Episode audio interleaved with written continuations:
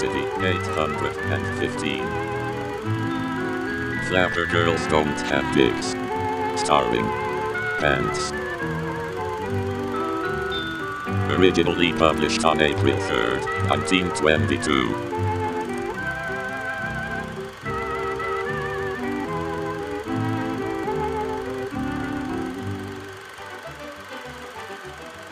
Suffrage. Nothing like rough age as it turns out.